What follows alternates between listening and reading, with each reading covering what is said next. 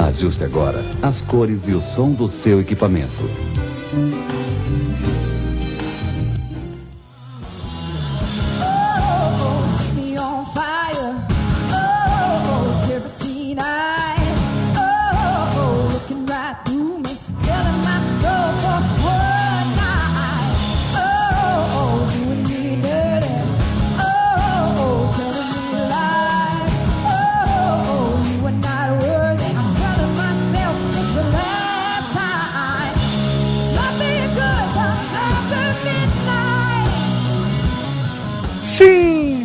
Cinéfilos do Brasil e do mundo. Está no ar mais um episódio do Meia Entrada Cast, o seu podcast de cinema para pessoas que gostam de cagar regra. Meu nome é Renan Fileto, e se crítica entendesse mesmo, tava lá fazendo filme e não tava botando defeito. Tô brincando, brincadeira, brincadeira. Essa semana aqui comigo para mais um debate da sétima arte está Vinícius Monteiro. Eu queria gostar de todos os filmes. E também está comigo para mais um debate íntimo, uma coisa muito mais solta, Mike Alves. Realmente não dou a mínima para crítica especializada. Muito bem, então, ouvinte. Essa semana estamos reunidos aqui para um debate, para uma, uma cagação de regra básica aqui. Essa semana a gente vai conversar um pouquinho sobre o que, que a gente considera uma crítica de cinema legal, quem são os críticos que a gente gosta, quem são os críticos que a gente não gosta e a gente vai falar um pouquinho sobre o papel da crítica, se ela realmente é importante, se ela influencia e tudo mais. Mas a gente volta com o debate logo depois que vocês ouvirem aquela vinhetinha conhecida.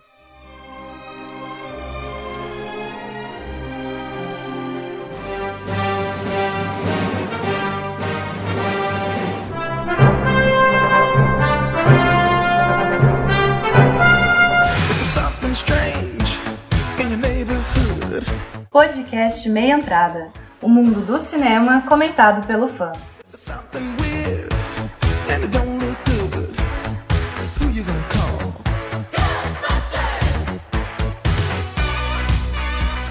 Seja bem-vindo de volta, querido ouvinte. Estamos aí para mais um episódio do Meia Entrada Cast.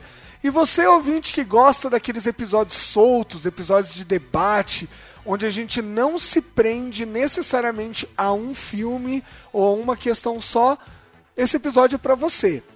Essa semana, como dito na abertura, a gente vai conversar um pouquinho sobre a crítica e os críticos. Acho que é bacana a gente já tirar o elefante branco logo de cara aqui, né? Quando a gente estiver falando, gente, sobre a crítica ou sobre os críticos, né? É importante deixar claro que a gente não está atacando nunca, jamais, em hipótese alguma, as pessoas. Até porque um ou outro a gente pode conversar, a gente pode conhecer, mas a imensa maioria a gente só conhece o trabalho. Então, quando a gente criticar, quando a gente apontar algumas coisas que a gente não gosta, sempre leve em conta que não é a pessoa que está sendo atacada. A gente vai comentar sobre trabalhos sobre o papel de determinada pessoa fazendo uma crítica, fazendo uma resenha, o que a gente gosta e o que a gente não gosta, mas deixando claro que isso nunca tem nada a ver com a pessoa em si. Inclusive, muita gente que a gente citar aqui, eu gostaria que participasse do meio entrada em algum momento, mesmo a galera que eu não curto tanto o trabalho, justamente para eu conhecer melhor a pessoa e às vezes mudar de opinião. Então, isso aqui não é um ad hominem, tá? A gente está falando simplesmente do trabalho, como a pessoa fala, como que ela grava no YouTube, como que ela grava em podcast e por aí vai. Beleza? Então, tiramos essa grande questão aqui para evitar polêmicas. Hoje a gente vai conversar então sobre essa questão toda, né? Das resenhas. Hoje em dia a gente sabe que tem muito canal no YouTube de resenha de filmes. Tem vários podcasts também que falam sobre cinema, uns mais conhecidos, uma galera um pouquinho menor ali que está começando a batalhar pelo seu lugar ao sol. Então é isso, a gente vai conversar sobre isso, é isso, é isso, é isso, e vamos lá então, sem mais delongas. Gente, de cara, eu acho que é legal a gente começar a conversar sobre o que, que é o, o que, que é uma crítica pra gente, assim, o que, que a gente acha que deve ter. Tem gente que prefere coisas mais técnicas, tem gente que prefere essas opiniões mais pessoais, assim. O que, que é para vocês isso, assim? Quando vocês vão consumir alguém que produz conteúdo de cinema, o que, que vocês esperam da crítica barra resenha dessa pessoa? O que, que vocês acham? Então, Renan, hoje eu tenho preferido ver mais vídeos no YouTube, né? Pra mim é uma mídia mais fácil de eu ver, de eu, de eu consumir. É, na verdade, assim, eu procuro saber a opinião da pessoa, mais a opinião, como posso falar assim, pessoal, sabe? Como eu não entendo muito da parte técnica, eu meio que assim, entra por um ouvido e sai pelo outro. Então, assim, quanto mais a pessoa dá a opinião pessoal dela em relação ao filme, eu prefiro hoje em dia. Mas assim, é, para mim, eu acompanho crítica de cinema muito tempo atrás. Eu acho que eu aprendi a analisar os filmes por causa de críticos de cinema. Então, assim, eu, é bom ter também a parte técnica para você poder entender e tudo, mas o, eu procuro a crítica para eu decidir se eu vou ver o filme ou não é pela parte pessoal. Então, assim, pra mim, crítica, crítica é, parece uma coisa formal. E falando assim desse jeito especificamente de crítica, eu acho que a gente precisa levar em consideração aquelas pessoas que realmente estudaram cinema, que estão por dentro do assunto, que já dirigiram alguma coisa, que trabalharam dentro, dentro de, de set de filmagem ou algo do tipo, que tem conhecimento tanto técnico quanto de de tudo, desse, porque faz parte desse processo. Então, para mim, a pessoa para ser crítica, ela tem que saber de tudo isso. Se ela quer ser intitulada como uma crítica de cinema, crítica de filmes, crítica de séries, ela tem que ter vivenciado isso, ela tem que ter estudado, tem que ter bagagem. Agora, falando do que eu consumo, eu não vou atrás de, dessas pessoas. Assim, eu sei que tem pessoas que têm eh, de renome, que trabalham com isso há muito tempo, aquelas pessoas que, sabe, é, ainda escrevem resenhas de de críticas tipo em jornal de papel. Então sei que tem uma galera muito antiga, mas eu particularmente, particularmente, pessoalmente não vou atrás desse tipo de crítica para decidir o que eu vou consumir ou o que eu não vou consumir. O que eu vejo muito igual ao Vinícius é no YouTube. Eu consumo sim bastante, é, bastante gente que produz conteúdo, mas eu não digo que são críticos de cinema porque é o que eu falei. Nem todas essas pessoas que eu sigo, elas têm um canal no YouTube e elas estudaram cinema, fizeram rádio TV ou algo do tipo. Às vezes a pessoa tipo criou um canal no YouTube para falar só sobre o que ela gosta de assistir, sabe?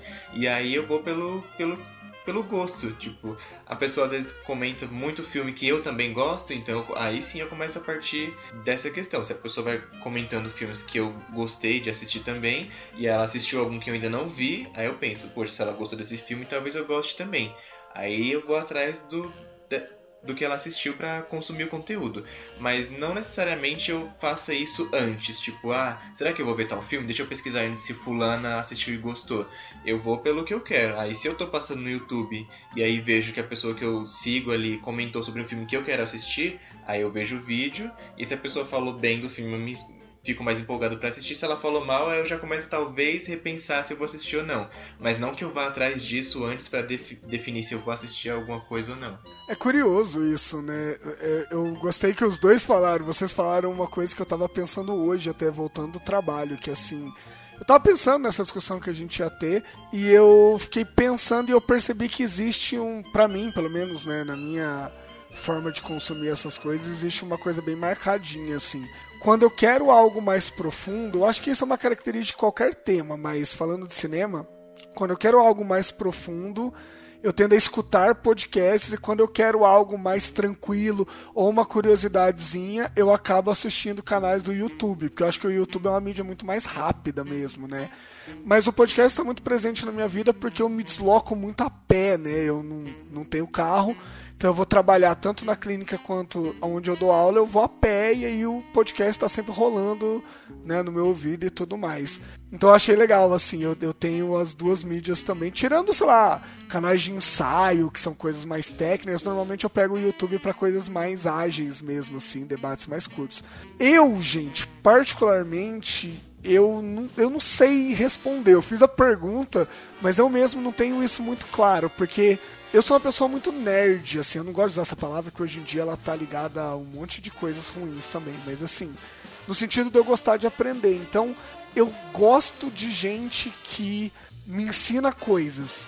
Então, assim, eu acho que daqui do minha entrada eu sou mais pau no cu de ficar usando termos e tal. Porque eu gosto, eu gosto de aprender, eu gosto de saber usar, eu gosto de saber o que eu tô falando e tal. E até por isso eu gosto de estudar, eu gosto que me ensinem mas depende muito da pessoa também, sabe? É, daqui a pouquinho a gente vai ter uma treta, eu e o Vinícius, sobre uma pessoa, E, e eu acho que essa pessoa me incomoda um pouco porque entra nisso. Eu acho que o crítico que eu gosto, tanto. Vamos falar de YouTube nesse momento específico, mas o crítico que eu gosto é o cara que ele tem é, didática. Não que ele tá dando aula, porque seria chato. Mas ele sabe comunicar um conteúdo, ele sabe. É quase uma coisa meio jornalística também. Eu não tô sabendo usar o termo, mas ele sabe transmitir a coisa. Então, assim, mesmo quando o cara é técnico, eu gosto que ele saiba transmitir o ponto de vista dele. Que eu acho que o crítico, guardado muitas proporções, essa galera que grava vídeo no YouTube e tudo mais, eles têm que ser um pouco. Eu, eu tô querendo usar uma palavra, mas vai, vai, vou usar. Ele tem que ser um pouco professor mesmo, sabe? Não no sentido de, de chato de colégio, mas no sentido dele ter clareza na transmissão das ideias dele, assim. Essa pessoa, Vinícius, que depois a gente vai puxar, eu acho que é meio verborrágico demais. Eu acho que gasta muitos termos, fala muito difícil. E eu acho que a crítica tem que ser uma coisa acessível, sabe, de uma certa forma. Então eu gosto de aprender, eu gosto quando a pessoa me ensina coisas, mas eu acho que tem que ser essa, tem que ter essa didática. E tem dia que eu só quero dar risada mesmo, eu quero ver canal que coloca 10 filmes onde o mocinho usa cueca, sei lá, qualquer coisa, sabe? Então depende muito, depende muito do, do dia, assim. O Mike já falou que não, não, não, não liga muito pro que o crítico falou para assistir um filme. Você tem isso, Vinícius? Eu evito assistir coisas antes de eu ver o filme, antes de eu gravar, porque eu sou meio influenciado por algumas pessoas. Como é que é isso para você? Então, Renan, eu até quero até abranger um pouco o assunto em questão de crítica, porque tem o tipo de crítica que a gente às vezes nem leva em conta, que é as próprias avaliações de sites de tipo Rotten Tomatoes, o IMDB, que eu acho que é bacana porque ele tem a crítica dos críticos e a crítica, a crítica do público. Então tem filme que assim, tem a crítica do público que é super alta e a crítica dos críticos que é super baixa. E tem vezes que é ao contrário também, a dos uhum. críticos é alta e a do público é baixa. Então, eu sou eu me sinto influenciado sim, eu não nego. Porque, por exemplo, se eu, eu tô na dúvida se eu quero ver o filme ou não. O tipo, o plot do filme eu vejo o trailer ou eu vejo a sinopse, eu fico na dúvida. Aí eu vou ver a crítica. Se a crítica falou que é ruim, eu não vejo. Por exemplo, vamos citar filmes. Shazam. Shazam, eu, tá, eu lembro que a gente até gravou na prévia lá, que a gente, que, que a gente achava do ano. Shazam não faria questão de ver. Hoje, se eu tiver a oportunidade, eu quero ver Shazam. Porque a crítica tá sendo boa assim, críticos que eu confio estão tão elogiando. Então, assim, é meio que nesse sentido, sabe? É, eu sinto que eu sou influenciado pela crítica, sim. Cara, eu também, assim, e, e, depois quando a gente for entrar em nomes, eu vou colocar mais claramente quem, assim, mas de verdade, tem gente que eu não posso ouvir ou assistir porque vai realmente me influenciar. Seja antes, então, por exemplo, alguém que eu gosto muito é, fala alguma coisa.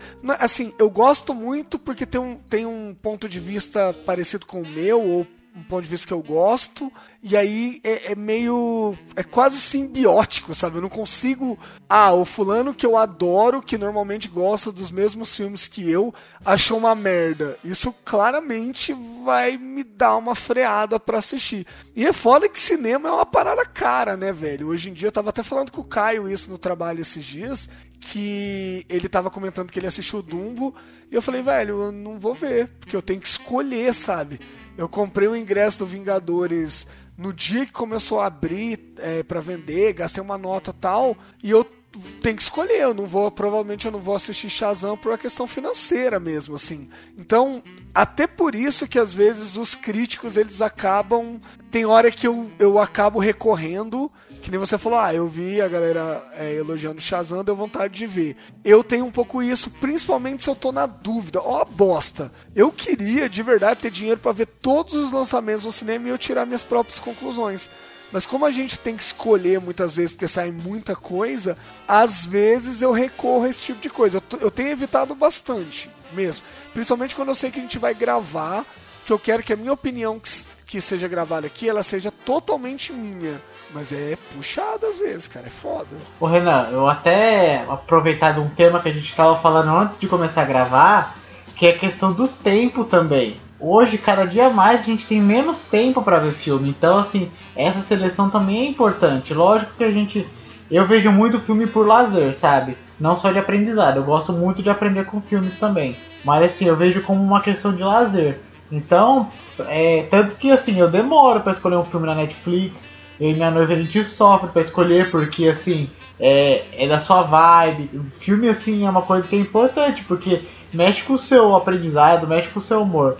Então, e como o tempo tá curto, era mais se você for pegar um filme vai de 3 horas, tem que ser muito bem escolhido, cara, senão. Porque é frustrante você pegar um filme de 2 horas e, tipo, você ter essa sensação de ter, ter, ter o tempo perdido, sabe? Assim, tem vários clássicos, por exemplo, que eu não assisti. É, porque, sei lá, o filme, o filme tem três horas e meia. E aí eu fico pensando, porra, três horas e meia eu consigo ver dois filmes de duas horas, sabe? Estica um pouquinho mais e eu vejo dois filmes de duas horas. Então é exatamente isso. Eu, a gente tava conversando, eu tuitei. Magnolia, Magnolia é um caso. Eu nunca assisti Magnolia é. porque é longo para um caralho.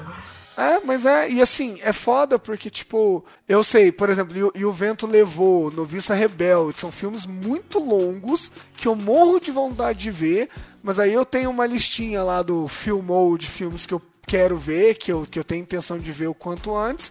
E aí você faz a conta, né? Tipo, quatro horas de filme eu vejo dois outros filmes, sabe? Então até por isso mesmo, né? Eu comentei lá no Twitter, você até falou que você se identifica que eu hoje em dia o meu tempo ele infelizmente, tá? Eu queria ter um ócio mais, mais tranquilo. Mas meu tempo livre, infelizmente, ele, ele tem que produzir alguma coisa. Ele não é mais um ócio. Então, se eu assisto alguma coisa, eu já penso, putz, isso será que dá uma meia entrada, sabe? É, será que, ah, então eu tenho sábado eu vou assistir isso aqui porque um dos meninos falou, ou das meninas, né, falou que quer gravar, e aí eu já adianto isso daí.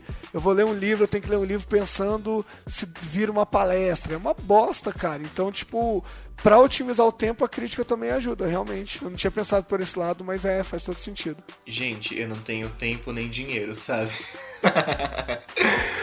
todos terem... nós, todos nós. Ah, e olha, é, é triste ser pobre. Vou contar uma história do que aconteceu com a gente. A gente foi comprar o ingresso para Vingadores, né? Porque, obviamente, o filme do ano a gente tem que assistir. Mas a gente tentou comprar online e não conseguiu. Igual todo mundo que tá conseguindo. Aí a gente pensou que vamos ao cinema para comprar. Só que a gente tem que ir de carro. A gente foi. Eu tava contando lindamente que, tipo, o estacionamento era uma hora grátis e dava tempo de fazer tudo lindamente. Quando a gente chegou, passei na plaquinha, eu falei, o quê? 15 minutos grátis, a partir de 15 minutos tem que pagar. Meu, a gente estacionou o carro, a gente saiu com o pé batendo na bunda, assim, para não pagar o estacionamento. Aí a gente foi correndo, passou, comprou ingresso, nem olhou direito as cadeiras onde tinha e vazou. Aí, quando a gente tava saindo, a mulher falou, a gente teve que validar, né? A mulher falou, você tem 3 minutos. Meu, a gente saiu desesperado, parecendo Velozes e Furiosos, só pra não pagar o estacionamento. Então, tipo, eu realmente não tenho nem tempo, nem dinheiro. É tudo correndo o tempo todo. Mas, cara, eu não importo com crítica. Eu não, não sei, eu não tenho esse negócio comigo que, nossa, fulano me influencia muito. Às vezes, assim, para não dizer que não, me influencia um pouquinho. Mas se eu quero ver um filme e eu vejo a crítica falando mal, ainda assim eu continuo querendo ver o filme. Eu não, eu não consigo sentir isso de, nossa, o fulano que eu gosto muito falou mal do filme, falou.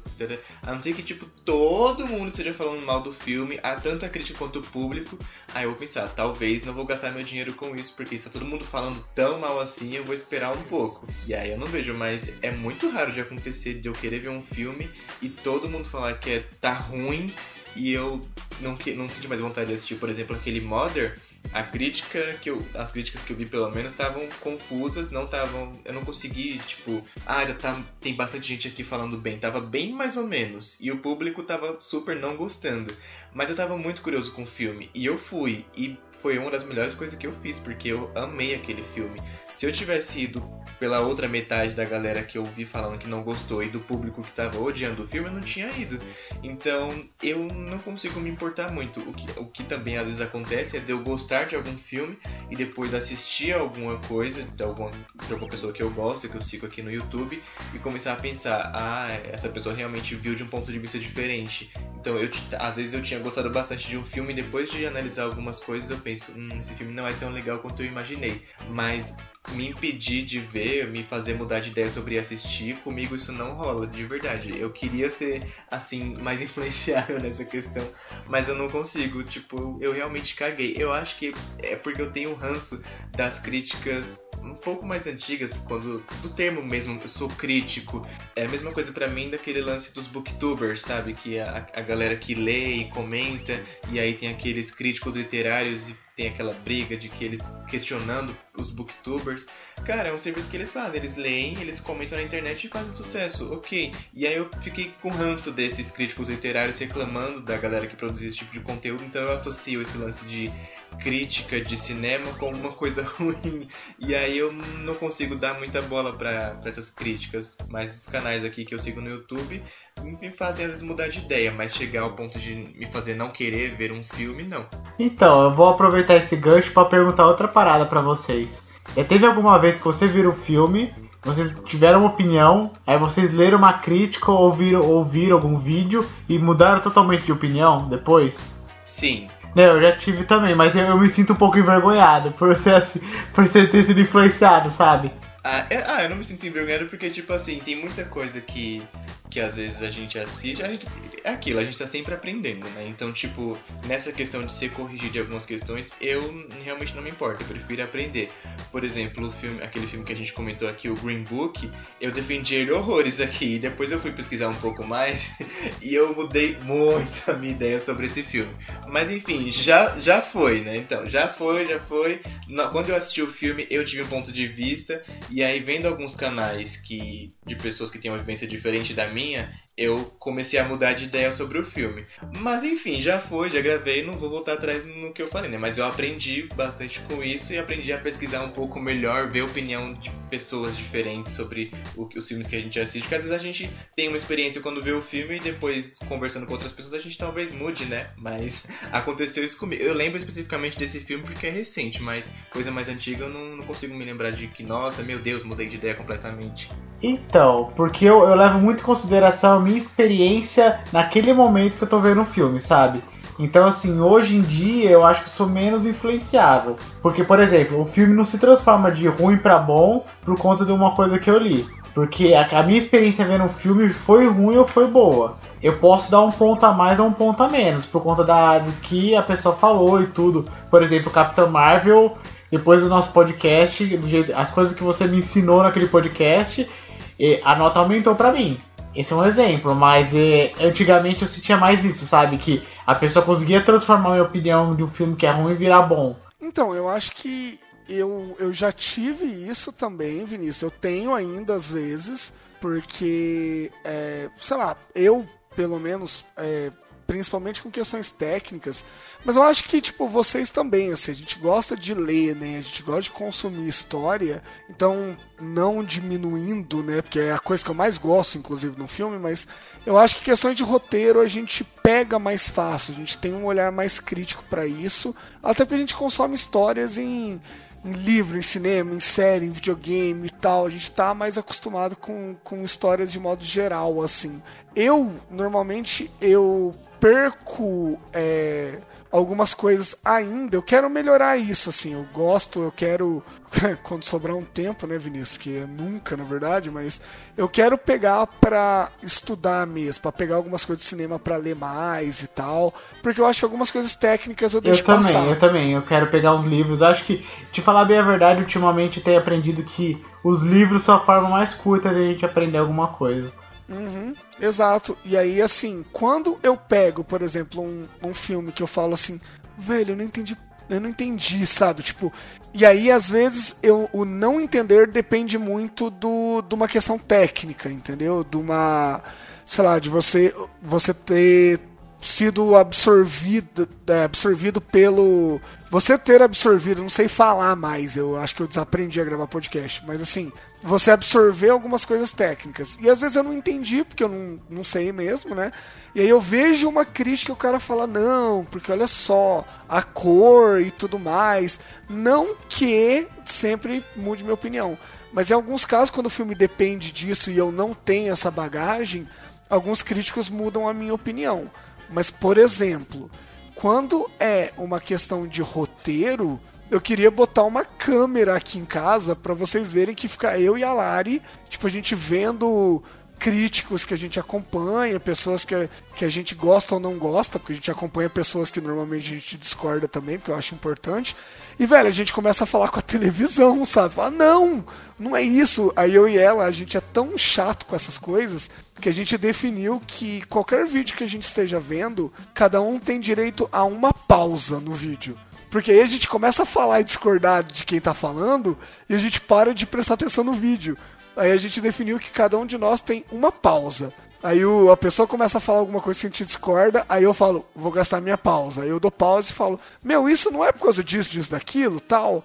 Aí às vezes ela concorda comigo, às vezes não, a gente continua vendo o filme, aí ela discorda da pessoa, ela vai dar pausa fala, não, porque não é isso daí e tal. Então, assim, quando é roteiro, eu sou um pouquinho menos humilde, assim, eu, eu discuto com a televisão mesmo. Quando é uma coisa técnica, muitas vezes, tipo, a galera que estudou cinema mesmo e tal, assim, eu acho, você tem que ter essa humildade, né? Eu acho que eu não bato de frente porque eu tenho que aprender muito ainda. Então, Vini, só deu a puta volta para responder.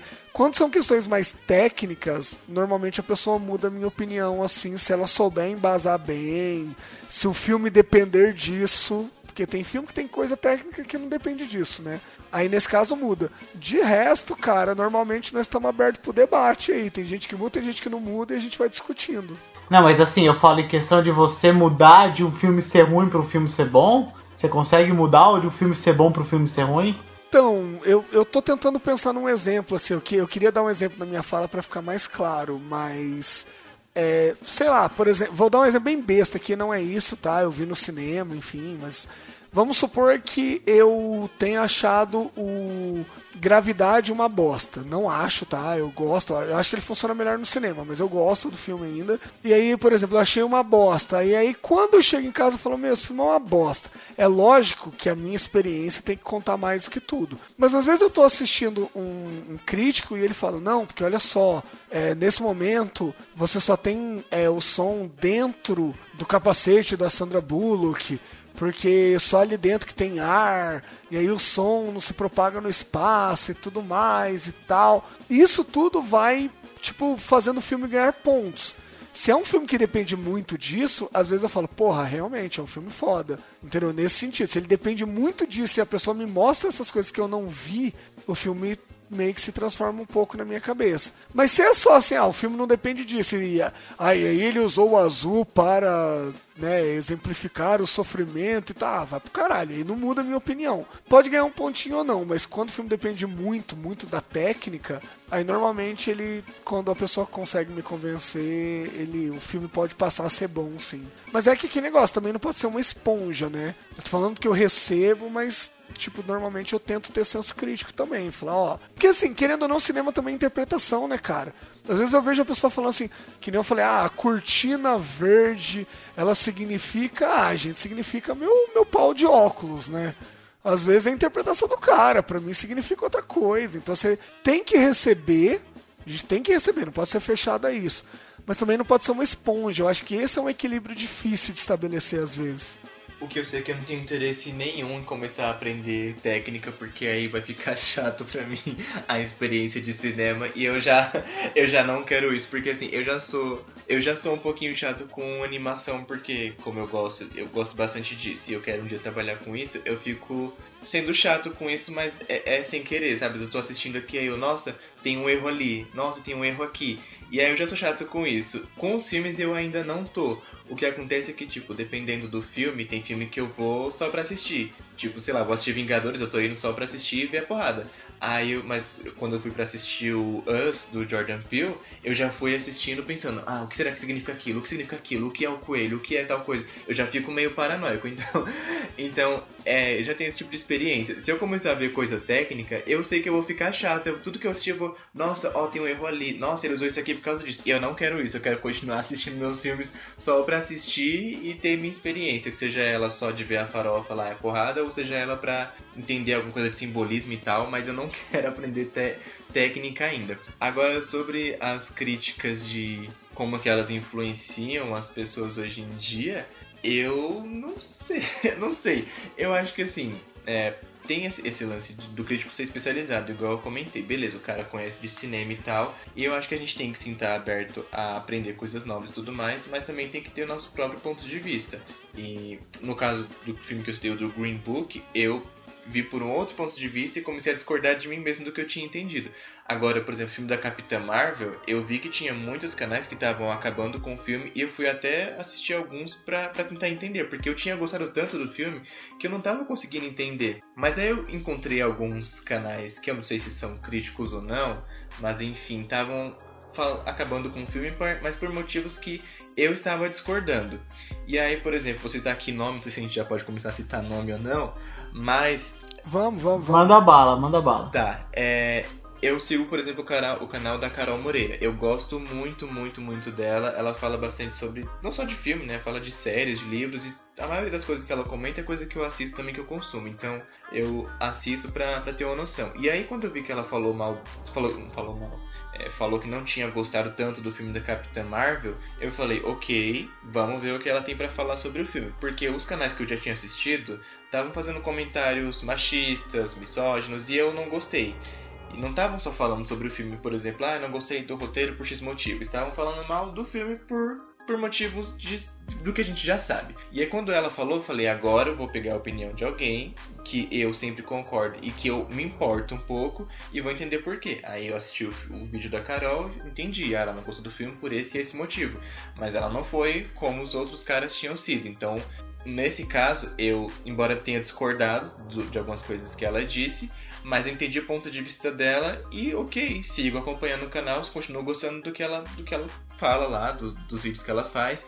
Mas esses outros canais que eu tentei, assim, que eu só fui ver mesmo por curiosidade porque estavam metendo o pau no filme, eu vi para não ver mais. Não quero mais ver esse tipo de opinião sobre outros filmes, mesmo que seja filmes que eu tenha gostado e os caras também, eu não vou assistir mais, porque eles fizeram comentários que eu, eu não gostei. Então esse tipo de conteúdo eu dispenso. Agora o caso dela é uma pessoa com quem eu geralmente sempre concordo. Dessa vez eu não concordei, mas eu assisti o vídeo e entendi o ponto de vista dela. Mas eu continuei com o meu ponto de vista. Eu não mudei de opinião, tipo, ah, se ela falou, então agora eu não tô mais gostando do filme também. Eu continuei com o meu ponto de vista. Então, eu acho que a gente tem que sim estar aberto a, a debater as coisas e tal, a conversar sobre, mas não necessariamente a gente vai sempre mudar o nosso ponto de vista porque, ah, porque eu não tinha entendido tal coisa, agora entendi porque foi sua experiência. Você viu o filme, você gostou, ou talvez não tenha gostado, e não é porque outra pessoa falou que agora você tem que gostar. Então, eu já quero falar, vamos aproveitar que a gente abriu um nome já, e eu dar minha opinião sobre as opiniões da Carol Moreira. Eu acompanho o canal dela também. É, eu gosto muito da opinião dela porque eu sinto isso que a gente estava falando atrás que eu sinto que assim, ela entende pra caralho. Só que você vê o vídeo dela, você vê mais o lado dela de opinião mesmo, sabe? Não é aquela parte técnica, ela sabe muito tecnicamente. Tanto que ela mostra em muitos vídeos que precisa. Mas quando é um filme mais assim. É, como posso falar? Você vai, é uma comédia, vai, por exemplo ela fala a opinião dela, não tem. Foda-se, não tem, não tem parte técnica, então ela fala o que ela acha, acabou. Ela tem essa linha, sabe? De você falar assim, ah, eu gostei desse filme aqui que não tem roteiro, porque eu me diverti. Isso que eu acho bacana da Carol Moreira. E é assim, eu acho que é uma linha nova de críticos que tá surgindo, sabe, no YouTube. Que é essa linha que, assim, se aproxima mais da gente, que é Somos os Leigos. Então, então, beleza, então. Deixa eu aproveitar, Vinícius, o que você tá falando, porque eu acho que vai fazer um gancho legal. Eu gosto da Carol Moreira também. E eu gosto porque, assim, que nem, que nem vocês disseram, ela, eu, ela estudou cinema, né? Tipo, ela conhece de técnica e tudo mais. Mas eu não acho ela pedante, sabe? Eu acho ela gente da gente falando. Eu acho que ela, ela consegue. É, transmitir um conteúdo, não é uma conversa superficial, descartável. Ela dá a opinião dela, mas em nenhum momento ela vira palestrinha, sabe? Em nenhum momento ela chega e fala assim: "Ah, então, porque eu vou fazer é, de, de contra-plongé, um monte de coisa chata, técnica e tudo mais. Agora, eu acho engraçado, Vinícius, eu quero, eu quero entender o seu ponto de vista mesmo agora. Porque quando você fala da Carol e você concorda com o Mike e eu concordo com vocês, você, você gosta da Carol mas você gosta de uma pessoa que eu acho que é o extremo oposto e que me incomoda pra caramba. Que, de novo, deixando claro pros ouvintes, eu não estou questionando a pessoa. Inclusive, vem gravar com a gente algum dia, eu quero te conhecer, eu quero saber como é que você é por trás das câmeras. Mas, por exemplo, o Thiago Belotti, Vinícius, que já foi tema de conversas nossas no WhatsApp e tudo mais. Eu acho o Thiago Belotti o oposto, o extremo oposto da Carol Moreira. Eu, inclusive, eles gravaram o vídeo juntos, o que é muito engraçado, né? Mas, assim, eu acho que ele é muito. É, ele é muito técnico, mas não um técnico que eu gosto, que eu aprendo ele é um técnico que eu ficava muito bravo às vezes com o Omelete também. O Omelete agora parou de fazer isso. Mas ele era o técnico que ele sol, ele é o técnico que ele solta um comentário, ele solta um termo, ele faz é, alguma coisa na resenha dele e ele não explica o que, que é, sabe? Tipo, ele solta, tudo bem, não custa nada eu jogar no Google o que ele falou. Mas eu fico pensando, às vezes ele fala uns termos em inglês, por exemplo, a gente aqui mais ou menos entende inglês, né? E aí o cara vai fala um termo em inglês, naturalmente, ele deve falar normalmente sobre isso, só que ele não explica, entendeu? Eu fico boiando, imagino que a maioria das pessoas que não tem contato com inglês fica boiando, ou até alguém que tenha contato com inglês mesmo, às vezes possa não entender. Como é que isso resolve na sua cabeça, Vinícius? Porque a Carol Moreira e o Thiago Belotti, eles são espectros completamente opostos para mim. Você gosta dos dois mesmo? Como é que é isso? Não, Renan, eu gosto dos dois, mas eu sinto do Thiago é uma coisa que acho que você não sente dele. Eu sinto muito essa opinião pessoal também. Porque ele deixa claro, por exemplo, o estilo de, de filme que ele gosta. Que ele gosta de filme de terror. Então, assim, ele, tem muito filme que é meio trash, assim, que ele gosta das cenas. Eu sinto essa opinião pessoal dele, sabe? Em, em muitos detalhes dos vídeos que ele fala. É, realmente, o jeito dele de falar é, é meio difícil, mas é meio complexo isso daí. Por exemplo, eu vou até fugir um pouco do assunto de cinema, mas é uma discussão que eu tive com um amigo meu também. Que, por exemplo, tem um crítico de esporte que ele ele fala difícil também e eu gosto muito. E os caras acham ele arrogante.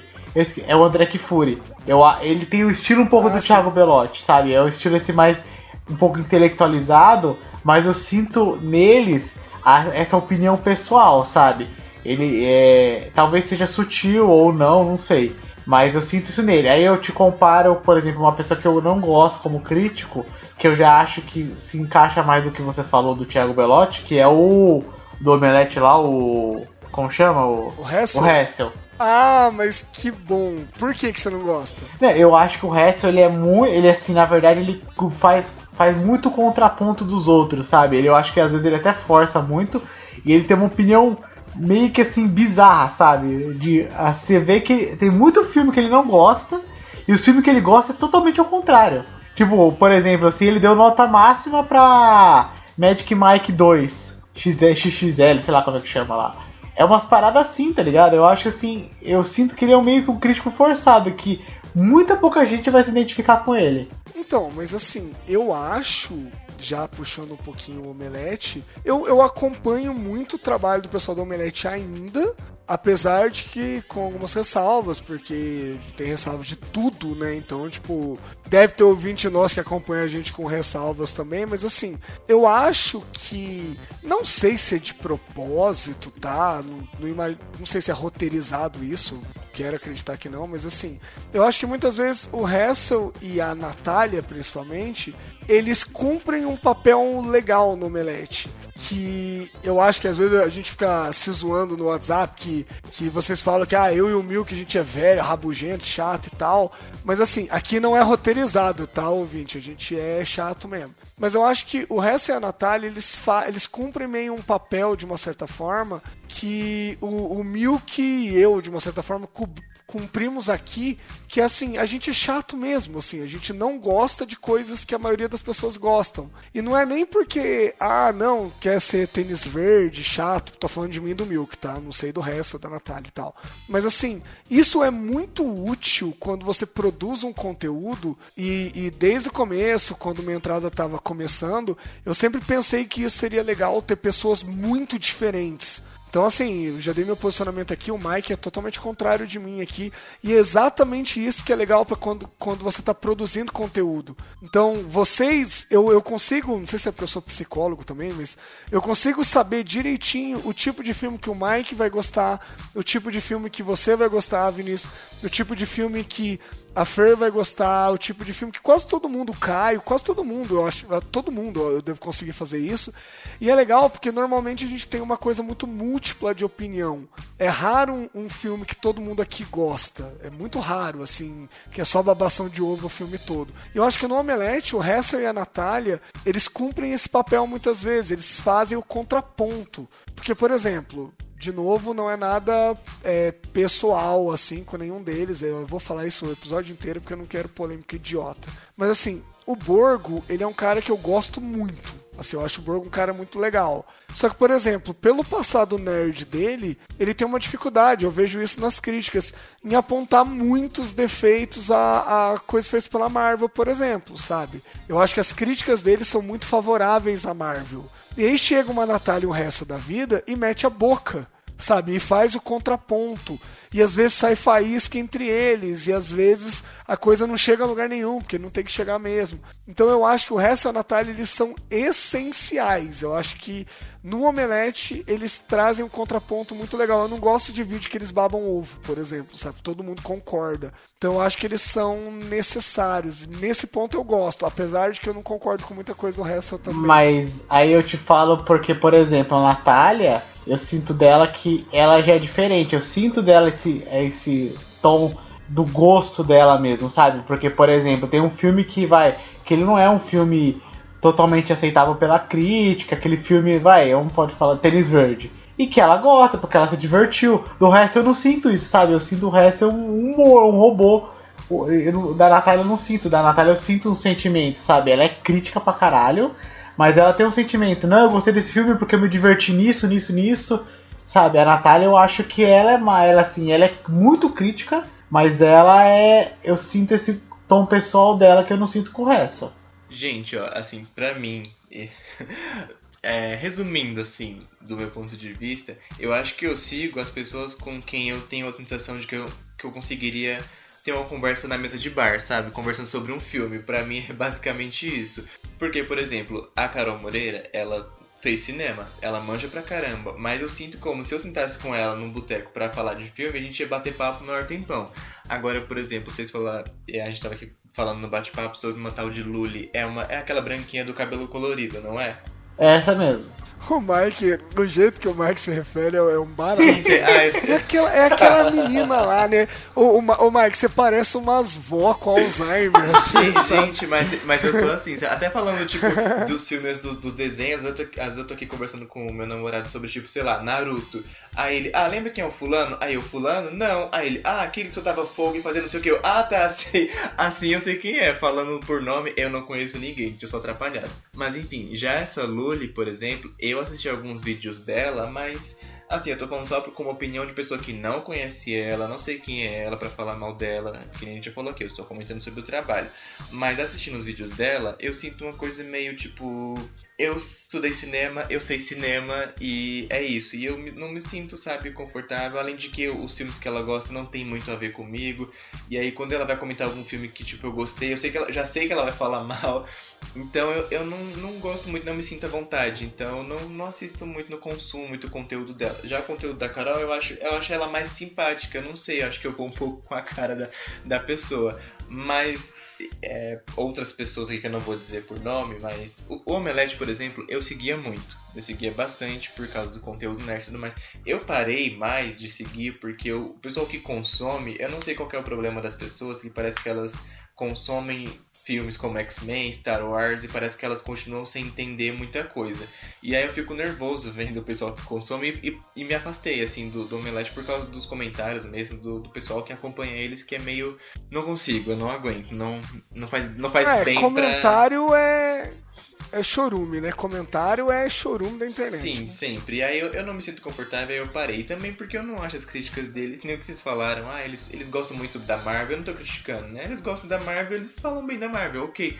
Mas eu não, não sou assim muito fã de. Eu às vezes acompanho alguma coisa e outra, ver notícia, mas de me importar com, nossa, eles estão comentando sobre filme XYZ, eu não, não me importo muito. Mas eu tenho que ir com a cara da pessoa. É, eu, as pessoas que eu sigo, assim, de que falam sobre o filme, elas não são espe especificamente críticas de cinema. Por exemplo, eu sigo a Carol Moreira, mas que, que eu saiba que estuda cinema, é ela só. Mas eu sigo uma tal de Gabi Oliveira, que ela comenta sobre outros assuntos e também sobre filmes. Eu sigo um tal de Léo Juan, que é um japinha que também fala bastante de filme. Tem um outro guri chamado Eduardo Silto. Mas assim, são pessoas que eles não são, que eu saiba, né, eu não pesquiso sobre a vida deles, não são formadas em cinema. São pessoas que comentam série, filmes, quadrinhos. E aí eles comentam sobre filmes também. Mas não especificamente só sobre isso. Mas eu acho que as críticas que eu vejo vai muito de, de como eu me vejo com a pessoa. Se eu consigo ver, tipo, ah, parece que é uma pessoa que eu conseguiria comer uma pizza e bater papo sobre filme. Ok. Agora quando vem aquelas pessoas que, ah, eu estudei cinema, eu sei muito sobre técnica, e aí começa a usar termo em inglês, e aí faz, faz um vídeo como se estivesse me dando uma aula, eu fico incomodado de dessas pessoas de eu sei bastante e você não sabe, vem aqui aprender comigo. Eu não gosto de, de aula no YouTube. Eu gosto da pessoa que comenta. Igual vocês falaram da Carol. A Carol, ela, às vezes ela tá lá, um filme, tipo uma comédia romântica, não tem o que ela comentar de roteiro. Então ela fala do que ela assistiu e do que ela gostou. Agora, quando é alguma coisa mais cabeça, ela também vem de strincha sobre roteiro, fotografia, dadadadada. e aí eu acho legal isso, porque ela não, não faz um vídeo como se ela estivesse me dando uma aula. Ela faz um vídeo sobre o filme e beleza, eu consumo e aprendo. Mas aqueles caras que faz um vídeo que, nossa, meu Deus, e vem os termos em inglês e aí vem aquele 20 minutos de vídeo explicando por que, que você não entendeu o filme e tal. Tipo assim, tem uns, uns vídeos que às vezes eu vejo aqui no YouTube que o, tema do vídeo é assim: Por que você não entendeu o filme tal? Tipo, me chamando de burro. Aí eu já não vou ver mesmo, porque eu não gosto ah, Eu tipo sou, eu aceito. Eu não vou que tá. Meu, tá tirando com a minha cara, me chamando de burro. Eu não gosto desse tipo de vídeo. Tipo, não gosto, não consigo consumir. Ou então, o Rapadura Cast tem recebido umas críticas relacionadas a isso, né? Final explicado, né? Sim, final Ah, não, Rapadura. Ah, você tá falando do YouTube mesmo. Isso, do YouTube, é, do YouTube, é, desculpa, é o cinema com rapadura tem recebido bastante crítica relacionada a isso. É que, cara, é, é que o fato é o seguinte, é bait pra caralho, né? Clickbait, tá ligado? E daí chama atenção, a pessoa que não entendeu ou quer entender mais sobre o filme, a pessoa clica. É, realmente, você tá chamando a gente de burro, mas. Que nem se você tem um pouquinho de curiosidade, você clica. Isso que é foda. E já abrindo já, é, eu gosto muito do pessoal do, do cinema com rapadura. Eu acho que já é uma crítica mais voltada pro público, sabe? Tanto que, assim, para mim, se a gente for analisar o nosso crítico favorito, o meu crítico favorito veio do, do cinema com rapadura, que é o Thiago Siqueira. Que eu acho que ele entende pra porra, ele entende demais, demais, demais. Ele é uma pessoa que, na verdade, eu não sei se ele tem formação de, de cinema. Eu sei que ele é formado em direito. Ele é advogado. E é, ele exerce é, como é advogado. Mas, assim, e ele é nerd demais. Então, assim, numa crítica dele, principalmente de filme de herói, o lado nerd dele bate assim lá em cima, lá no alto. Então assim, é, vale assim, ele tem um tom crítico também, mas ele balanceia bem com o tom realmente pessoal do que ele sentiu ver o filme. Eu lembro que quando ele viu o primeiro Vingadores, os caras filmou ele tava de boca aberta, que ele curtiu pra caralho. Então assim, é, eu sinto que o pessoal do cinema com rapadura tem, eles conseguem balancear melhor isso daí. Mas realmente é o que você falou, Renan também não tem uma pessoa que balanceia muito pra parte crítica, sabe? Então, assim, não tem um cara que gosta muito e outro que não gosta nada de um filme, para poder ter o embate. A maioria das vezes eles concordam, assim, assim, discordam em, em detalhes, sabe? Não no geral. É, mas assim, eu acho que é, essa relação com críticos, né? O... Críticos, estou falando homem e mulher, tá? Porque eu não sei como colocar a palavra, porque a língua portuguesa é uma bosta. Mas assim, a relação com crítico, ela me parece uma coisa meio de, de projeção mesmo, de como cada um se relaciona com a própria mídia mesmo, sabe? Não à toa, não à toa a diferença tão grande da forma de encarar entre eu e o Mike, por exemplo. Que, de novo, não tem problema nenhum, tá? Não tem problema nenhum. Só que o Mike se relacionou de uma forma, eu me relaciono com outro, com, da, de uma outra forma, e isso interfere claramente em quem a gente a, acompanha, quem a gente segue, sabe? Nesse espectro que a gente estava conversando assim, eu acho que existe é, a Carol Moreira, que eu acho que ela entende da coisa técnica, mas ela fala de um jeito muito mais acessível. Eu acho que a Luli, que o Mike citou, que a gente estava conversando, a Luli, ela tá no meio desse espectro, eu acho que ela é mais técnica, eu concordo com o Mike, assim, ela não me incomoda, mas é, de novo, é o jeito que a gente se relaciona com aquilo, né? A forma dela ser técnica não me incomoda, pelo contrário, eu aprendo bastante. Então, assim, ela tá mais ou menos no meio do espectro e vale a pena dizer que é, eu já entrevistei a Luli, assim, ela é super acessível, ela respondeu meus e-mails com uma puta dedicação, assim, super carinho, deu pra ver até pelo jeito que ela respondeu e tal. Então ela é uma pessoa ao contrário dos outros que a gente não tem tanto contato assim. Da Lula eu posso dizer que quando eu tive contato com ela, ela foi uma pessoa super legal. Eu também, eu, eu também posso falar que eu já conheci ela no Campus Party. Acho que umas duas, três vezes eu fui falar com ela, ela é bem acessível mesmo. Ela é uma pessoa muito bacana. Assim, merece o sucesso que tem. Sim, sim. E ela tá no meio desse espectro. Eu acho que o Thiago Belotti tá na outra ponta do espectro, sabe? Então, assim, a gente tem, que nem eu tava falando, o Hessel, se fosse pra fazer um espectro desse, fala com o povão, até é muito técnico. Eu já acho que o Hessel, ele tá lá com o Thiago Belotti. Eu entendo a função dele no Omelete, mas eu acho que ele tá lá com o Thiago Belotti. Uma pessoa, por exemplo, que eu acho que tá mais ou menos ali entre a Carol e a Luli, no sentido de ser acessível, mas também ser técnico, é o PH Santos. Você falou do Rapadura, Vinícius, eu lembrei dele. Ele é um cara que eu gosto, porque ele, ele me ensina algumas coisas só que ele tem todo aquele sutacão, né? Ele é todo. Cara, o, o Mike falou de tomar uma cerveja no boteco. PH Santos, algum dia você escutar isso aqui, você vier pra Londrina, eu pago as primeiras 10 garrafas, eu pago. Porque ele tem um cara, uma cara de gente que eu vou no boteco e eu vou trocar ideia, eu vou sair de lá torto de tanto que o papo vai ser legal e eu não vou querer cortar. E ele tem essa coisa técnica também, né? Ele também entende. Então, eu acho que eu tô no equilíbrio, sabe? Eu prefiro quem equilibra entre a técnica e o acessível. O Mike gosta mais do acessível e o Vinícius tá em cima do muro. Não, mentira, sacanagem, sacanagem. Eu gosto de tudo um pouco, eu gosto de aprender, mas eu gosto também da parte que a pessoa dá o tom pessoal. E falando do PH Santos, eu sinto o PH Santos um pouco mais, que nem você colocou nos espectros, eu sinto ele mais um pouco entre a Lully e o, e o Belotti. Seria assim, eu, ah, eu, você empurra mais pra lá. É, né? eu empurro ele mais pra lá, mais pra parte técnica. Eu acho que ele fala bastante na parte técnica dos filmes. Pelo menos os vídeos que eu peguei dele, assim. É, eu não vejo todos os vídeos dele. Mas eu sigo o canal dele e tudo, mas os vídeos que eu vi dele, ele pegou mais a parte técnica. Talvez seja porque eu pego mais vídeos do Oscar quando eu vejo os vídeos dele. Então pode ser nesse, nesse, nessa vertente. E um cara que. Eu queria citar dois caras que são assim, um é da época antiga, ele não tá fazendo mais tanta crítica, pelo menos eu não tenho visto. E. José Wilker. Não. E é um cara que ele tretou com esse outro cara que, assim, eu não gosto. Eu, assim, eu acho que ele é uma pessoa muito inteligente, eu acho que é uma pessoa que, assim, eu já aprendi muito, que eu já via muito vídeo dele, mas, assim, eu vi, eu, sabe quando você vê o vídeo do cara, mesmo assim, você não gosta do cara, mas você vê o vídeo dele porque o cara, é, o cara manja pra caralho, que é, do, ele é, assim, ele é outro espectro, além do Thiago Belotti. Porque na verdade falam que muitos críticos do YouTube hoje aprenderam com ele, né? Que é o Pablo Vilhaça. Ah, sim, sim, eu ia citar também. Sim, Mas esse... quem que é o outro? É o Pablo Vilhaça aí? É o Maurício Saldanha. Putz, eu tava com medo de você falar. Cara, eu, eu eu não sei o que eu acho do Maurício Saldanha.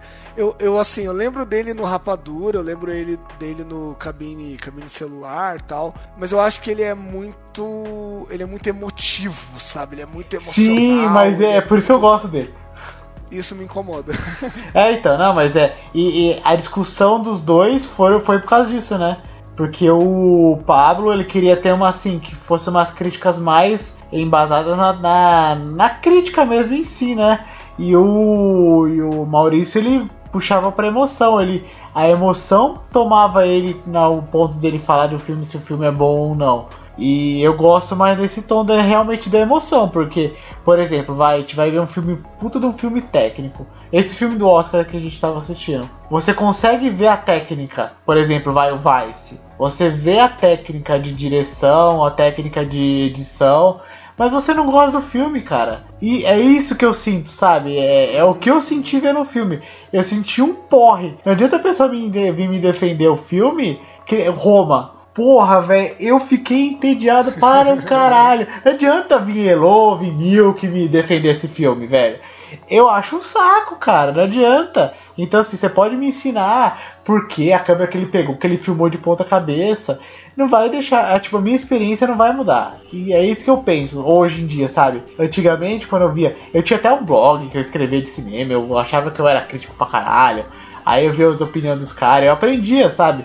Mas você Link vê que... na descrição, gente. Você, você, então, mas você vê que não, não é o que importa. O que importa é o que você sentiu na hora que você estava vendo o filme, sabe? Pelo menos para mim. O que você aprendeu naquilo. Que nem a gente falou também de a gente estudar depois que viu o filme. Mas assim, por exemplo, se você viu o filme, você saiu de lá perdido, você não gostou de nada que você viu, você ficou entediado, perdido, pra mim essa experiência não muda. Você pode aprender, mas não vai mudar essa experiência que eu tive na sala de cinema. Eu vou dar um. Na sala de cinema ou na sala de casa? Foda-se. Por exemplo, vou dar um exemplo assim de dois filmes que é, realmente são difíceis de entender: Doni Darko e o, e o Mãe, que o Mike falou. Esses dois filmes eu não entendi bulhufas. Falar assim que eu entendi depois de pesquisar, você vê que você não entendeu bosta nenhuma. Mas são filmes que eu vendo mesmo eu não entendendo, eu gostei. Eu, pelo menos, eu fiquei entretido durante o filme, sabe? E é, acho que é isso que é o importante. Não é você só jogar informação, que seja difícil, que a pessoa, nossa, dá aquele plot. A pessoa tem que ficar entretida. Tem que ter essa sensação que seja de raiva, que seja de interesse, que seja de, de alegria, não importa. Mas você tem que ter sentir alguma coisa para você gostar do filme ou não gostar. Se você sentir tédio, aí alguma coisa está errada eu concordo desse lance de eu tenho que gostar do filme porque eu gostei, porque eu assisti porque eu gostei, mas é, eu não, sou fechado a aprender tecnicamente. O que eu disse que eu não gosto mesmo é quando a pessoa parece que tá me dando uma aula, sabe? Eu não gosto de gente, tipo, metida, isso me irrita. Então quando eu vejo no vídeo que a pessoa tá parecendo que, que tá me dando aula, eu não gosto, eu fico incomodado. Agora, desse lance de aprender, eu, eu super sou curioso com tudo isso. Tem alguns canais de cinema que eu seguia, que eu, eu fiz uma limpa aqui, né? Mas enfim, eu tava seguindo alguns canais para ver mesmo coisa de técnica, mas bem pouco assim, não é muito do meu interesse aprender técnicas. Porque essa questão de filme, é, filme pelo menos, eu quero assistir só para ter a minha experiência. Por exemplo, a, você citou aí os dois filmes, eu vou citar aquele A Favorita, é o que a gente assistiu, né, do, do Oscar, é esse mesmo. O filme pode, pode ser tecnicamente, assim, incrível, ele, ele foi, porque se ele estava no Oscar, ele é tecnicamente incrível, as atuações estavam boas, o cenário estava bom, a fotografia estava bom, usou a câmera pipipi, popopó, mas eu achei um cu. Eu queria bater minha cabeça no chão, no azulejo do chão, assistindo o filme, porque eu achei chato pra caralho. Então, a minha experiência com o filme, eu acho que é a mesma experiência que eu vou ter depois com os críticos, com a forma com que eles passam o conteúdo para mim. Se eu não conseguir simpatizar com a pessoa da forma que ela tá me passando ali as informações, eu simplesmente caguei. Não me interesso mais por consumir conteúdo nenhum daquela pessoa se ela parece que tá muito metida. Mas os, os conteúdos que eu sigo aqui não são assim. Agora, eu tenho outro problema além desse. Não é exatamente um problema, né? Mas a experiência do filme, igual eu falei, a experiência de filme para mim é a mesma experiência que eu tenho com os críticos. Então, por exemplo, vocês aí estaram um monte de, de caras que vocês seguem que eu tava aqui o tempo todo, who? Quem são essas pessoas? Alguns eu, eu sabia, por exemplo, esse Pablo Vilhaça, eu acho que eu sigo ele até no Twitter. Mas a maioria desses caras eu não sigo. E eu não sigo por motivos de que um, a vivência de cada um é diferente. Por mais que essa pessoa seja crítica de cinema, que ela saiba, que ela tenha conhecimento técnico, mas para mim eu tenho que esse lance de cinema é uma experiência individual de cada um. Por mais que a pessoa seja crítica, um, duas pessoas que estudaram cinema podem ter pontos de vista extremamente diferentes sobre o mesmo filme, mesmo os dois terem estudado juntos, por exemplo, porque para mim continua tendo bastante do, do seu lance pessoal. Então, um, um, homem hétero assistindo um filme, ele vai ter determinado ponto de vista sobre o filme, independente se ele tem estudado cinema ou não. Uma mulher vai ter outro ponto de vista sobre o filme, e uma pessoa que seja gay ou etc, ou o que for, ela vai ter o ponto de vista dela.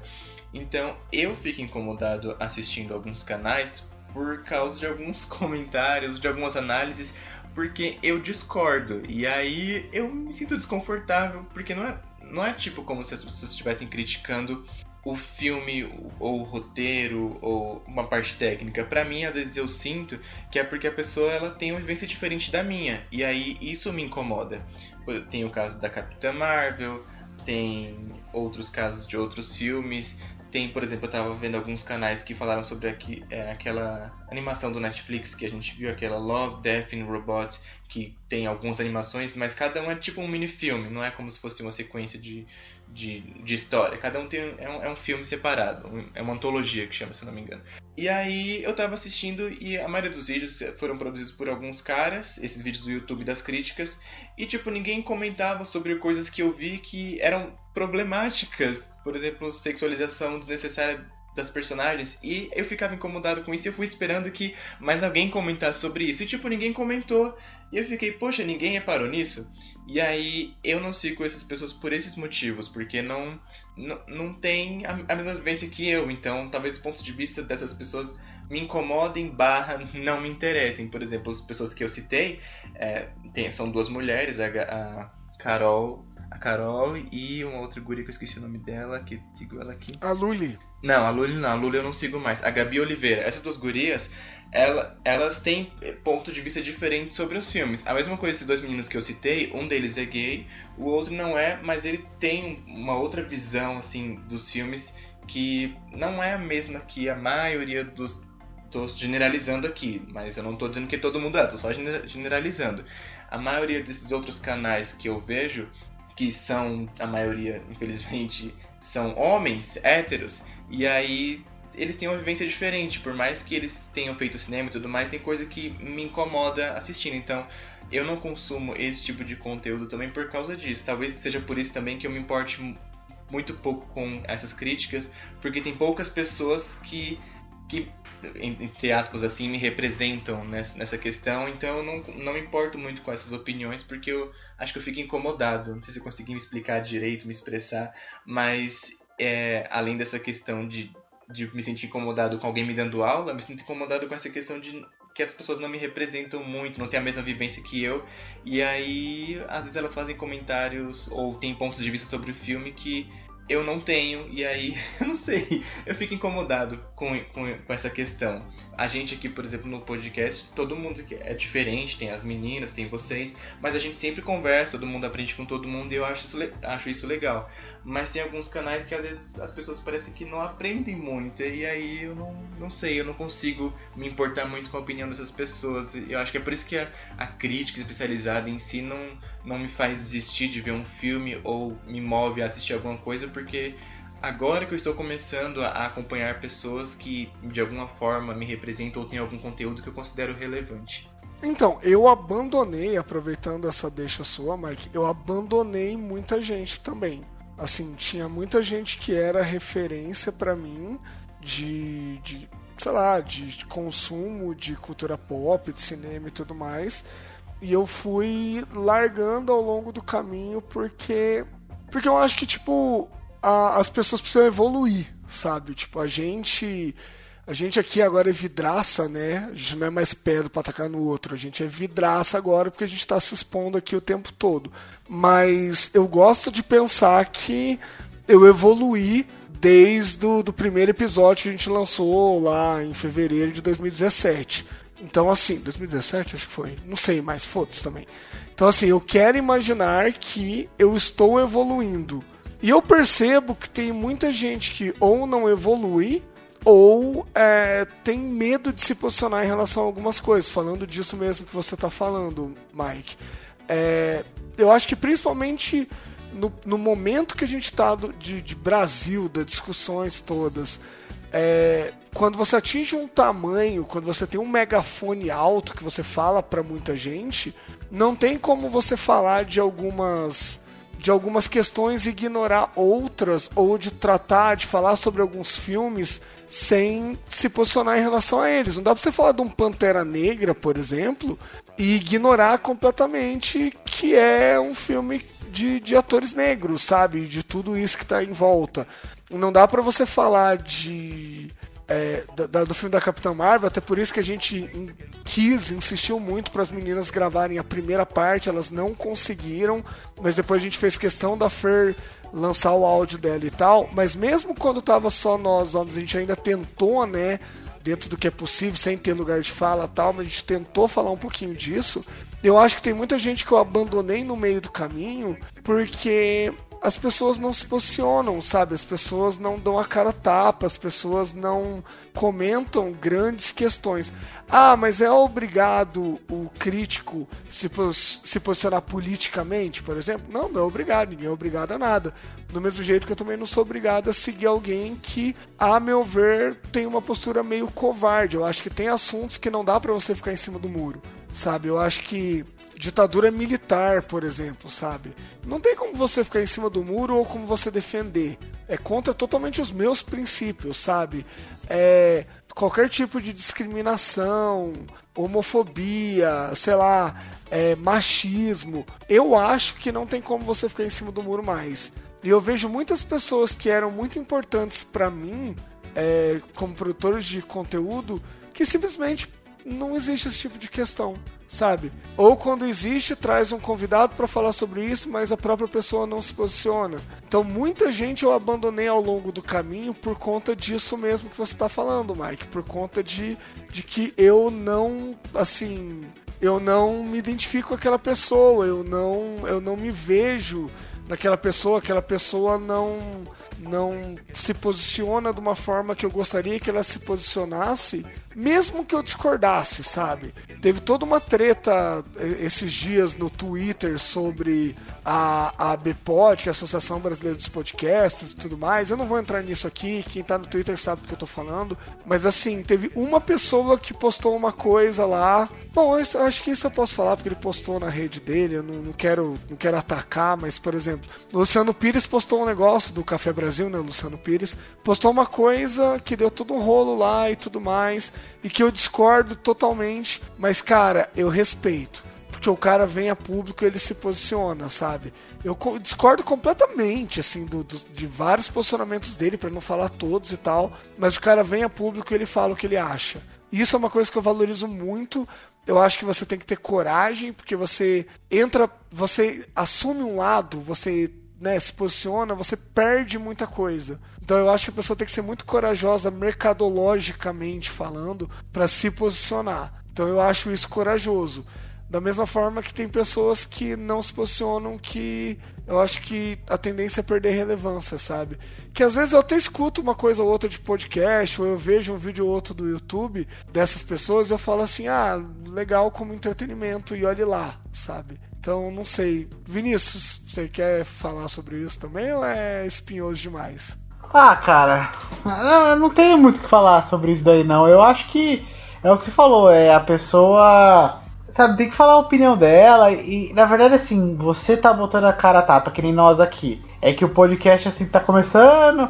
A pessoa, cada vez mais pessoas ouvirem a gente. Então vai chegar uma hora que, assim, qualquer coisa que a gente falar aqui, alguém vai mandar a gente tomar no cu. É, e a gente tem que saber disso. A gente tem que ser firme. Eu acho que, assim, isso a gente vai ter que levar pra vida, sabe? Não é questão de, assim, você postar aqui no podcast, dar sua opinião aqui no podcast. É pra vida, tá ligado? Por exemplo, eu trabalho numa empresa. Eu tenho opiniões que não é todo mundo que vai concordar comigo. Mas eu preciso ser firme. Se você não for filme, é. Se você não for firme, você as pessoas caem em cima de você. E você vai ser uma pessoa volátil.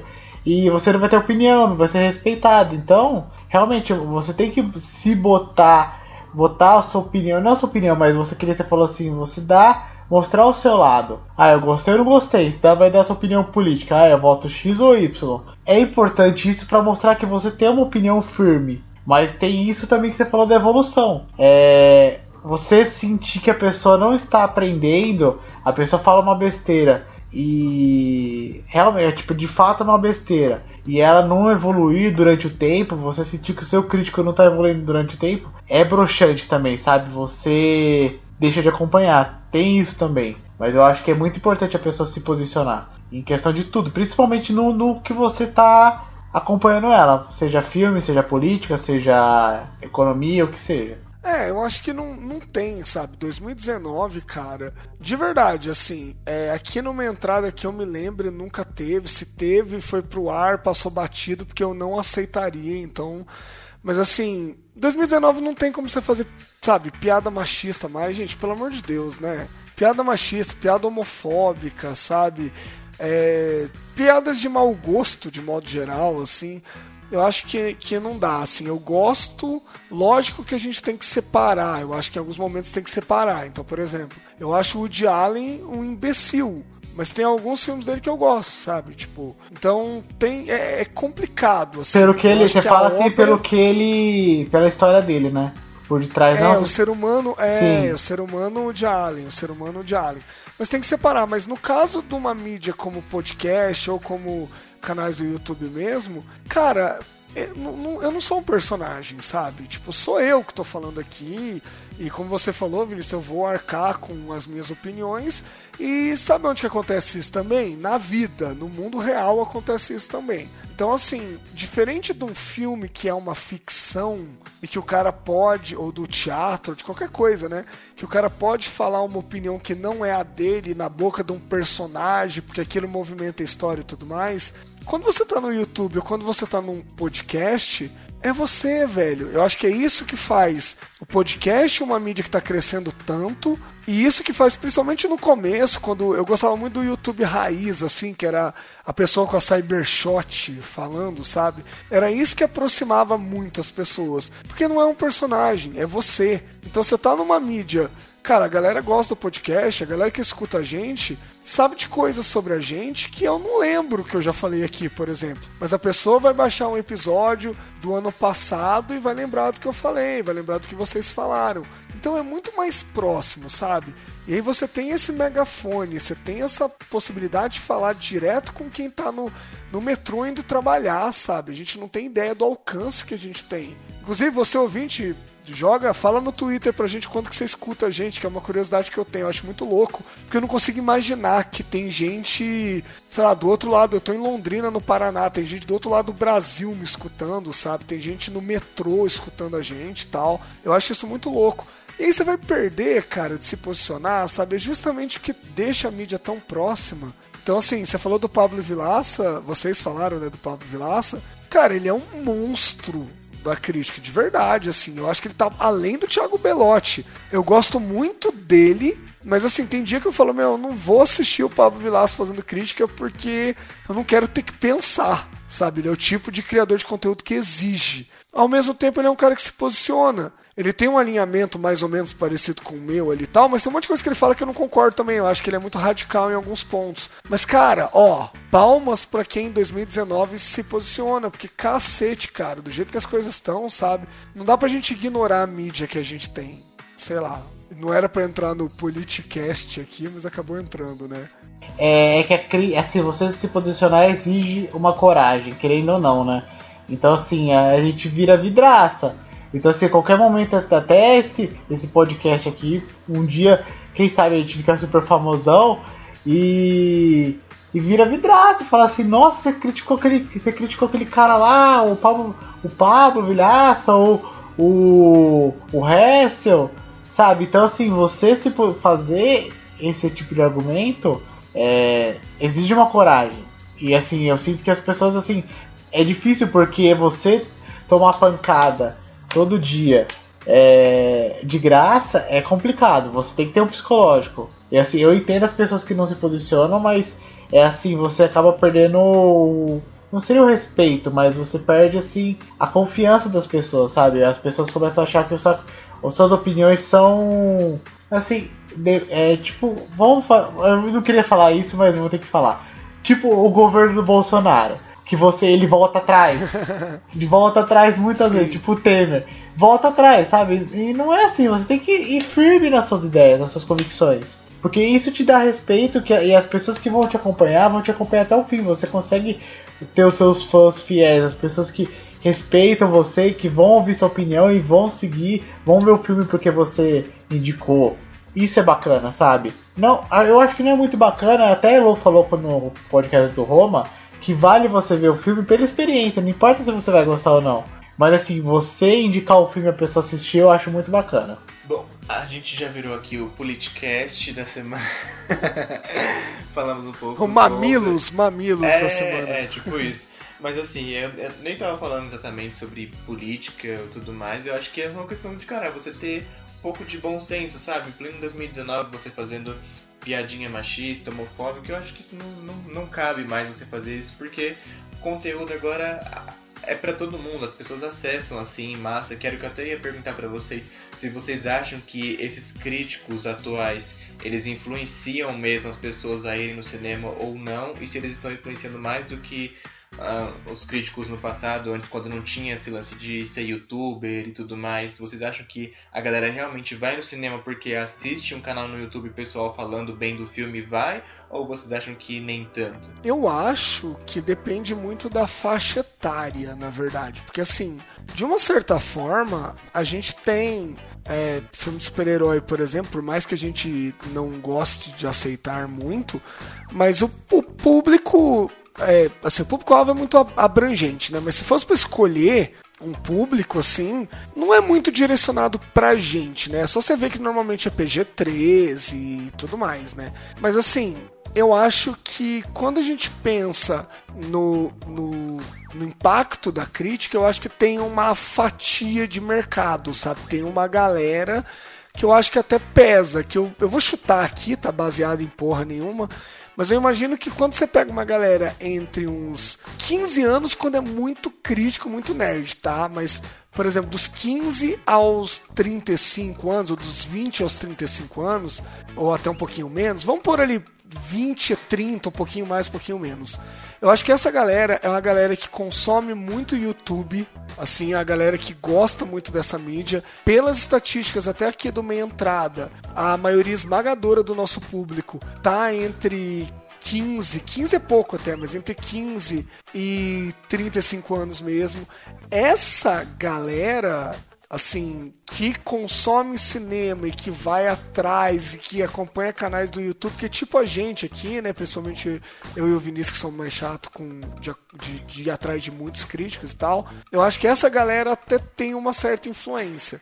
Seja é, os youtubers falando, seja podcast, seja o IMDB e o Rotten Tomatoes, que o Vinícius meio que citou também. Mas eu acho que é uma, é uma fatia tem essa idade entre 20 e 30 anos, mas mesmo entre 20 e 30 anos não é todo mundo que acompanha. Então eu acho que existe uma fatia de mercado que é influenciada sim, mas eu não vejo essa fatia como muito grande. Sabe? Eu acho que essa fatia ela é muito influenciada, mas eu não sei se ela impacta no total, assim, numa bilheteria. Eu não sei se o, o IMDB, o Rotten Tomatoes faz um filme sabe, flopar.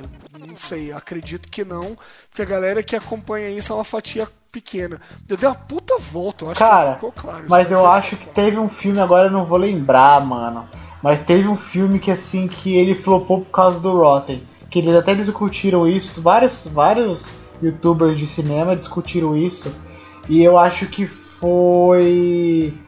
Foi da época da Mulher Maravilha, mas não foi Mulher Maravilha, foi depois. Foi é algum filme dessa época, assim.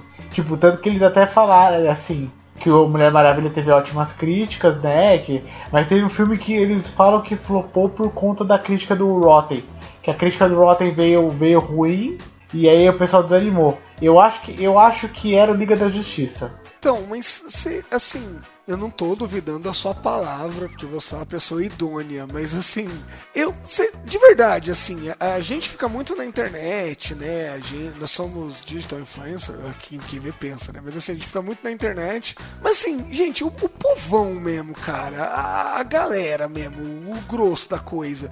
Você acha que a galera. Fa... Eu faço isso, mas eu sou doente. Vocês acham que a galera entra mesmo no, no IMDB e no Rotten pra ver isso? E, e, isso influencia? Influencia a gente, a gente já conversou um pouco sobre isso, né? Mais ou menos ali e tal.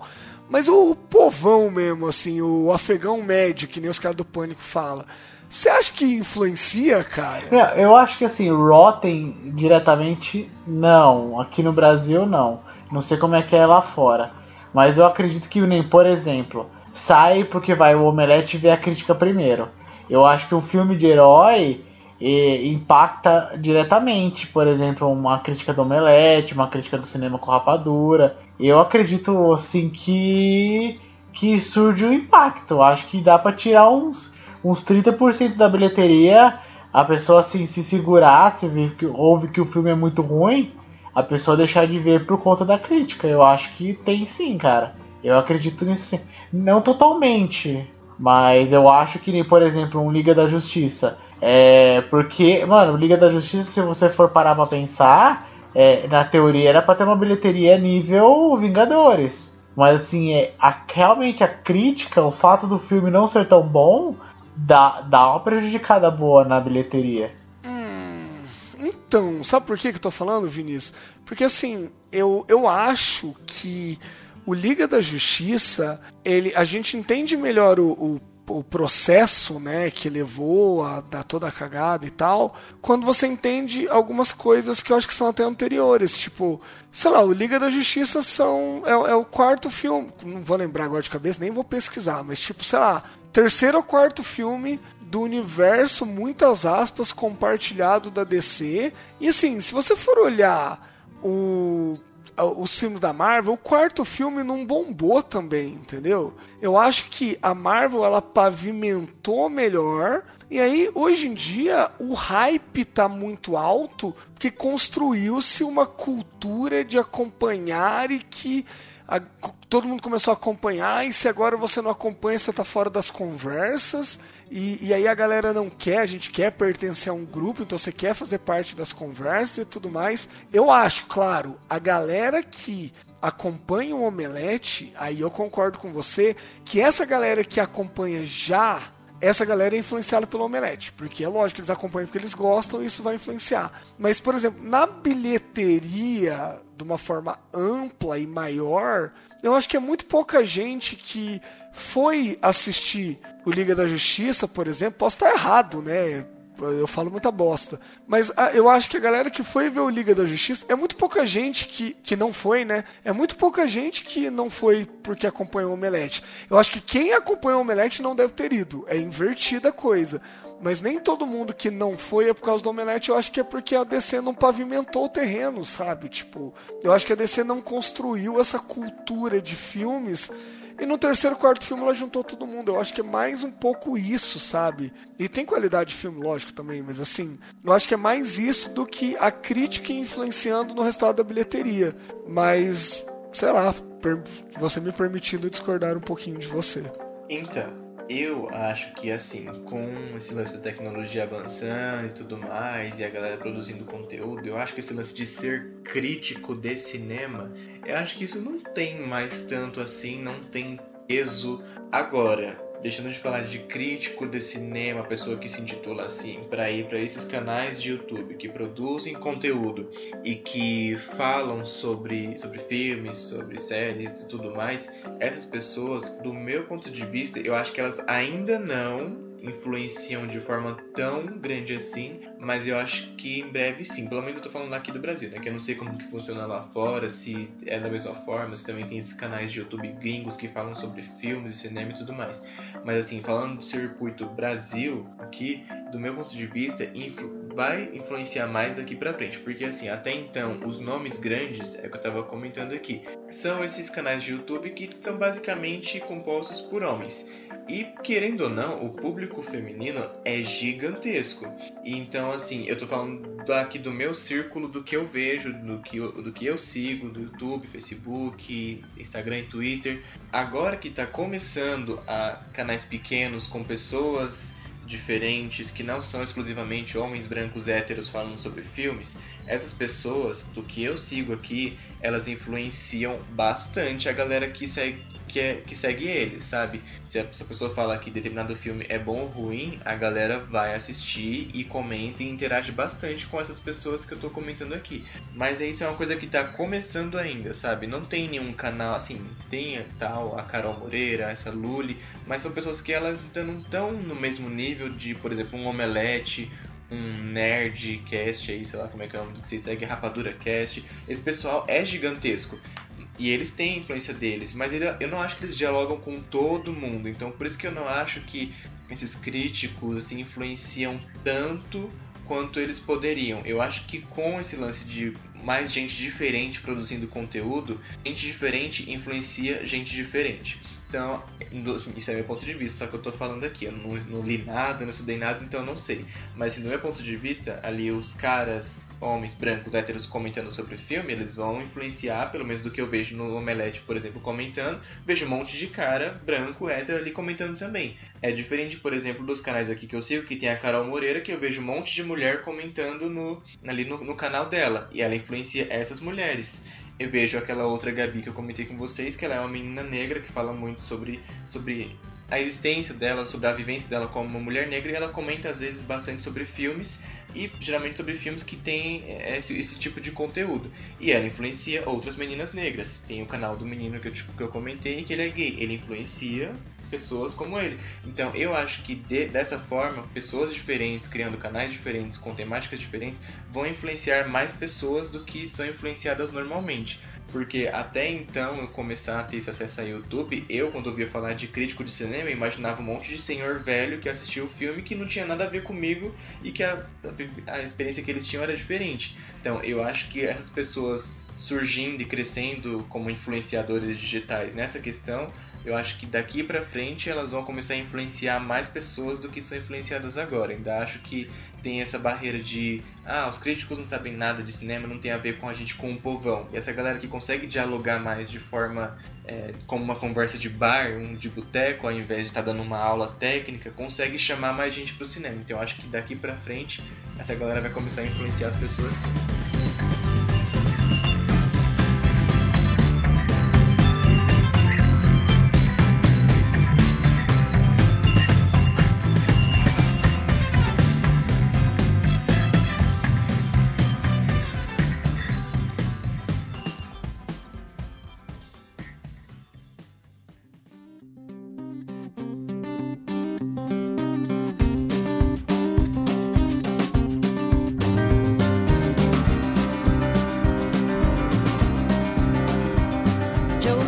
Olha aí, então é isso. Mais um episódio entregue no seu feed, no seu agregador, no seu Spotify, no site onde você estiver ouvindo isso. Gostaria de reforçar de novo pra gente evitar dores de cabeças futuras, né? Gente, em nenhum momento a gente criticou pessoas nesse episódio, tá ok? A gente criticou somente críticos trabalhando, as críticas que eles fazem, tá? A gente teve contato com a Lully e tal, mas a grande maioria dos críticos aqui a gente não conhece pessoalmente, então a gente não pode falar nunca sobre a pessoa, a gente estava mais comentando o trabalho deles. Inclusive, se você tiver alguma crítica sobre o nosso trabalho, também está muito bem-vindo a comentar se nós tacamos pedra nos outros, nada mais justo de que a gente abra, né, o nosso peito para receber pedrada também. Então, queremos vocês nos comentários aqui. Gostaria de pedir também para quem usa iPhone para ir na iTunes, dar uma reforçada lá na, no nosso trabalho, votar lá, deixar um comentário, porque isso faz o nosso podcast chegar em mais pessoas. Gostaria também de lembrar que nós temos uma campanha no Padrim está rolando já, o link vai estar na descrição desse episódio.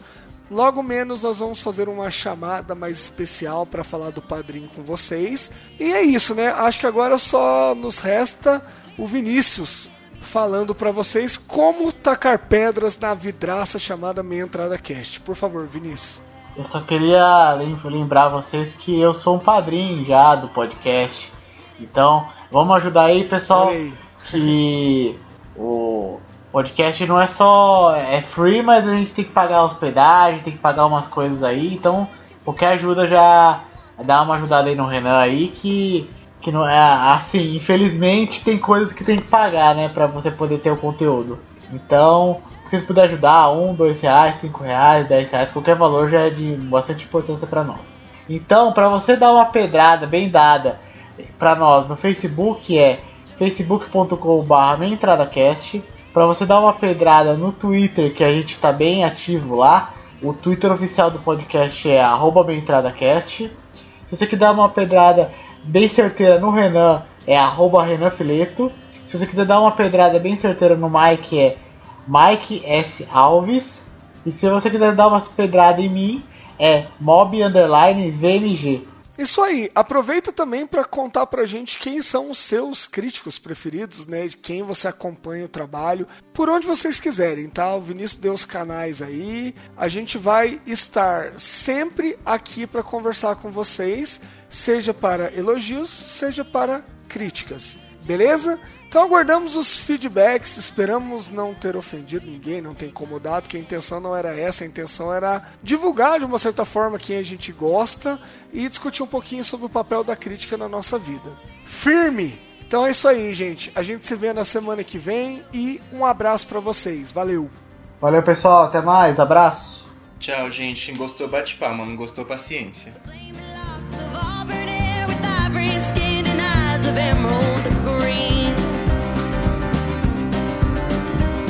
Your smile is like breath of spring. Your skin is soft like summer rain, and I cannot compete with you.